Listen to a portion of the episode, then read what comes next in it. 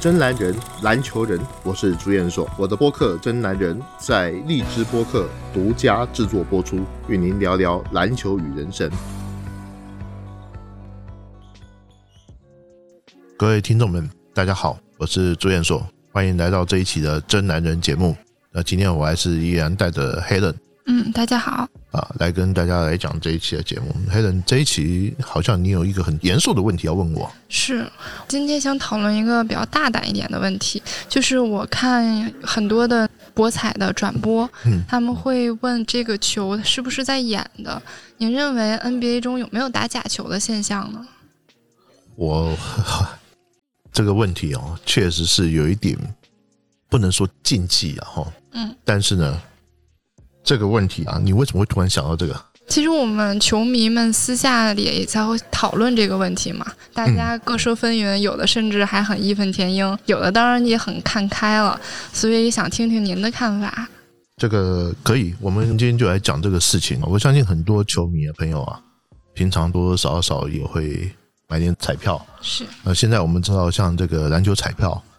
或者说是合法贩售的，那当然没有买自己国家自己的联赛，而是买国外的联赛。首先呢，我们要厘清一件事情：什么叫假球？你认为什么叫打假球？嗯，就是比如像为了利益啊，故意去丧失关键球这样的。但很多时候呢，我们没有证据，很难判定他是不是在打假球。这个还是我来讲好了哈。比如说啦，A 队跟 B 队的比赛。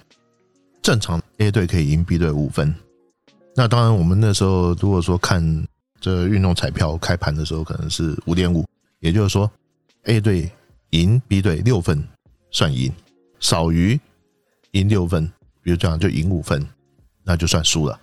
如果说这 A 队可以赢 B 队五点五分，结果到最后啊，结果是差得很远。你原来看好这个球队，结果到最后输了，而且输的很多。或者是有一些莫名其妙的情况，那你就又开始怀疑啊。在我身边中，很多人就怀疑说，所谓的控盘，也就是说，A 队赢 B 队五点五分，对不对？到最后不多不少就赢个六分，或者是赢五分，刚好就在这个环节，然后就会有人就想，那你怎么会开盘开的那么准？你怎么算的？然后就开始怀疑，哎，这球是不是有问题？对不对？啊。所以呢，打假球的情况就是会出现，比如说 A 队在场上的球员已经明明就赢了四分五分，结果故意投不进，最后球他赢了，可是盘却输了啊，会有这种情况，或者是说主将犯规过多，导致这个球本来你们该赢的，然后最后输掉，这是主观意识上的假球。那么第一种我们所谓的假球，就是因为教练。跟球员的一个因素，使得球员在场上的表现非常走样，这是第一种情况。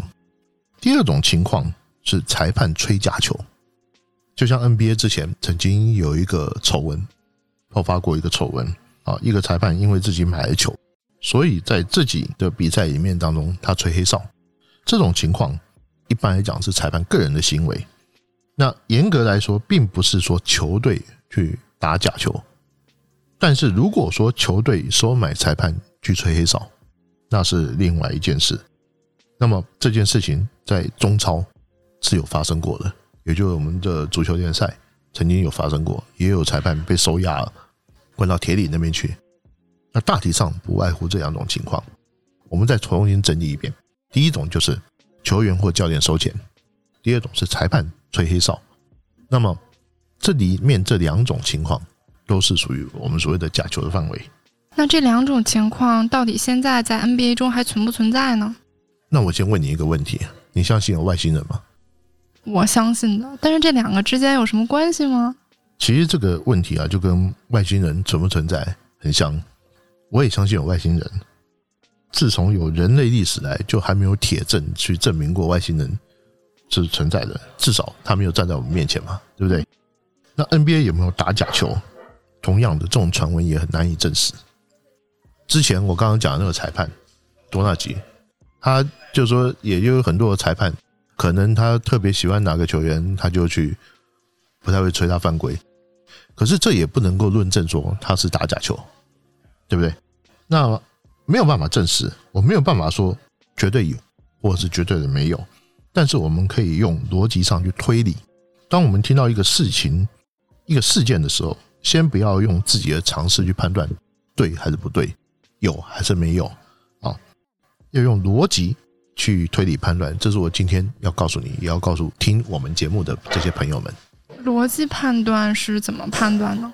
我举个例子讲哈，就是说，在篮球场上，如果你要打假球，你控制不了裁判，那你要控制谁？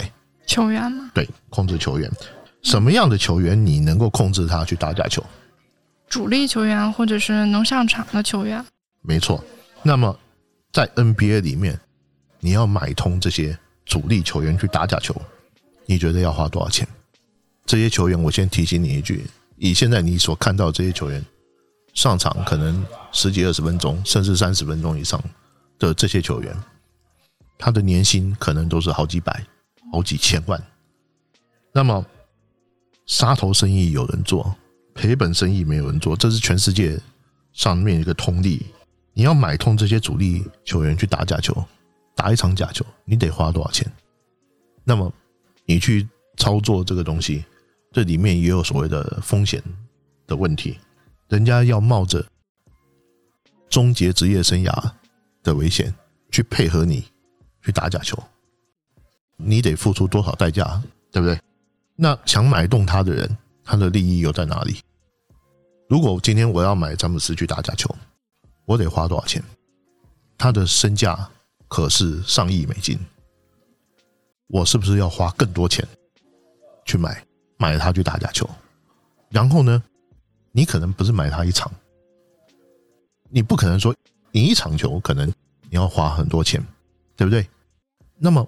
从另外一个层次来讲，詹姆斯他会考虑：你今天给我一千万，让我去打一场假球，可是我被抓了呢，我可能一年上亿的所有的收入都没了，我有风险系数，所以你给我一千万要买动我打假球，这个基本上是不成立的。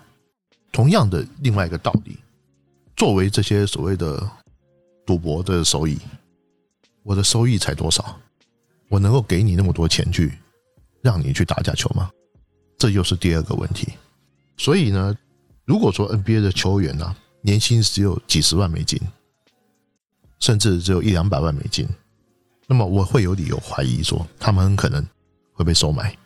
但是 NBA 的平均薪资啊，在世界各大联赛之首，甚至有一点溢价，所以我认为这犯罪成本太高了。一个 NBA 球员被收买打假球的可能性，基本上我认为是没有的。那所以换句话说呢，就是从犯罪成本的角度上来考虑，球员很难被买动去打假球的。这只是其中之一。另外一方面，NBA 在这一方面可以说是防堵的非常非常的严厉。除了球员本身的财务状况、资金流向，这些都有监管的。如果真的有怀疑的对象，NBA 会跟 FBI，也就是美国联邦调查局合作去调查，甚至是监听或是跟踪。简单的说，哈，就是从球员的角度来讲，打假球只有这三个字可以形容，叫做划不来。你划不来，你挖空心思赚这一点钱，却要赔掉整个职业生涯的风险。一个主力级别的球员，他会去干这种事情吗？不可能。那么，一个板凳球员。如果他一场球能够只能上五分钟的板凳球员，你觉得职业赌徒有兴趣去买他去打假球吗？你上去你也改变不了什么，对不对？所以世界上啊，比较会打假球的比赛，有的时候也很难抓。可是有一点不变的，就是说，如果你要收买球员，你的成本会很大，那你就没有必要这么做。球员本身主动去打假球，我认为可能性很低很低，不是说没有。但是呢，买那些薪水低啊又上不了场的球员去打假球，那不是傻吗？另外还有一点的话，NBA 本来就是球员实力比较接近的联盟，并没有说谁打谁就绝对赢或者是绝对输，强队输给弱队也不是什么很稀奇的事情，状况差一点，谁都可能输啊，对不对？所以也不要说强队输给弱队就是打假球。要知道，运动员要打假球，他也是一个技术活，他还要演。我一天练投个七八百球，我练投个发球可以每一天都练两百球。你说到了场上，我要故意罚不进，你认为那很简单吗？我觉得也不是个简单的事情。就算是有，也只是个别的行为，还上升不出一个群体。当然，我必须讲了，过去啊，在查这个打假球这个事件当中，通常他会有一定的惯性，比如说球员里面他会有一个人，或是特定的人，他负责去做这个中间牵线的这些任务。但是这些东西啊，一旦有一两次啊，没有达成目标。很可能就会造成很严重的后果，比如说，我明明花了钱买你去打假球，结果你没有没打，那后果会是什么？你可能会被报复，对不对？那因为你让我损失很多钱啊。那么有这种情况的时候，其实 NBA 他不是不知道，他耳目众多。你连一个球队跟一个球队，你的 email 信件都可能会流出的话，你这种事情你会可能。不知道吗？更何况这种东西本来就是 NBA 的大忌。所以说，为什么您用外星人拿来当比喻？就是因为不能说绝对的有，也不能说绝对没有。对。那这样说，我大概懂了。那裁判呢？裁判可没有像球员那么有钱，毕竟曾经也发生过这样的案例。就目前来讲哦，NBA 对裁判他也是监管的，包括说球队跟裁判之间的接触都有严格的规制。啊，甚至会回避有地域关系的裁判去推某些球队的比赛，甚至有的时候啊，哪个裁判跟谁有仇，他都会尽量回避。但是我要强调的是，NBA 裁判不是圣人，他们也会有漏判，也会有错哨，甚至说有一些比较有离谱的错误。但是你要说他是因为某些原因故意去吹这样的、吹那样的，我是比较难以认同的。像当年啊那个多纳吉那个事情啊，很多人都觉得说。OK，你是不是已经掀开了一个潘多拉的宝盒？是不是就证明了、验证了 NBA 里面也有打假球？我这么讲好了，我相信有一些 NBA 的老板或者 NBA 的管理人员，他自己有在赌球，但是他不会叫下面的人去打假球。虽然这两者都是 NBA 禁止的，但是呢，我认为可能自己球队的本身他会有。所谓的赌博的心理，但是他不会叫下面人去打假球。那么至于裁判多纳吉的事情，目前来讲是限于说他个人的一个行为，也不涉及到整个裁判的群体。至于他爆了什么料，他的证据在哪里？他讲的这些料都是他听说的，或者是他有听谁讲的。然后呢，证据在哪里？有没有证据说其他的裁判也涉入了同样的事情？到头来，目前为止就只有他一个个人的行为，所以我经常在看比赛的时候，目前整个来说哈，裁判这个问题，NBA 控制的还算是比较周到一点。那按您这么说呢，我总结一下哈，首先就是犯罪成本的问题，能左右比赛的球员呢，往往薪资都很高，这一类球员是不太可能被买通的。再加上 NBA 本身对于球员账目、财务上的监管也都很严，所以球员打假球的可能性就比较低了。那再看裁判方面呢，能力欠缺的或许有，但是大体上还是能做到人人服气的地步。所以不能说 NBA 绝无假球，但是基本上外力的干扰因素也可以排除到最低。呃，基本上是这样啊。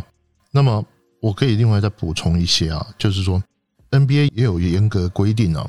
球队的对职员，你不可以参与所谓的博彩。那么，哪怕是说你跟比赛无关的这些职工人员，也一律不准涉入运动投注。比如说，你去买棒球、买美式足球，都一样。曾经有一个我认识的一个人，他在 NBA 的球队里面做球探。那么，他就是因为去买了这个投注棒球的这个比赛。这道理讲，这没事啊。结果被查到，怎么查到的？我是真的不知道。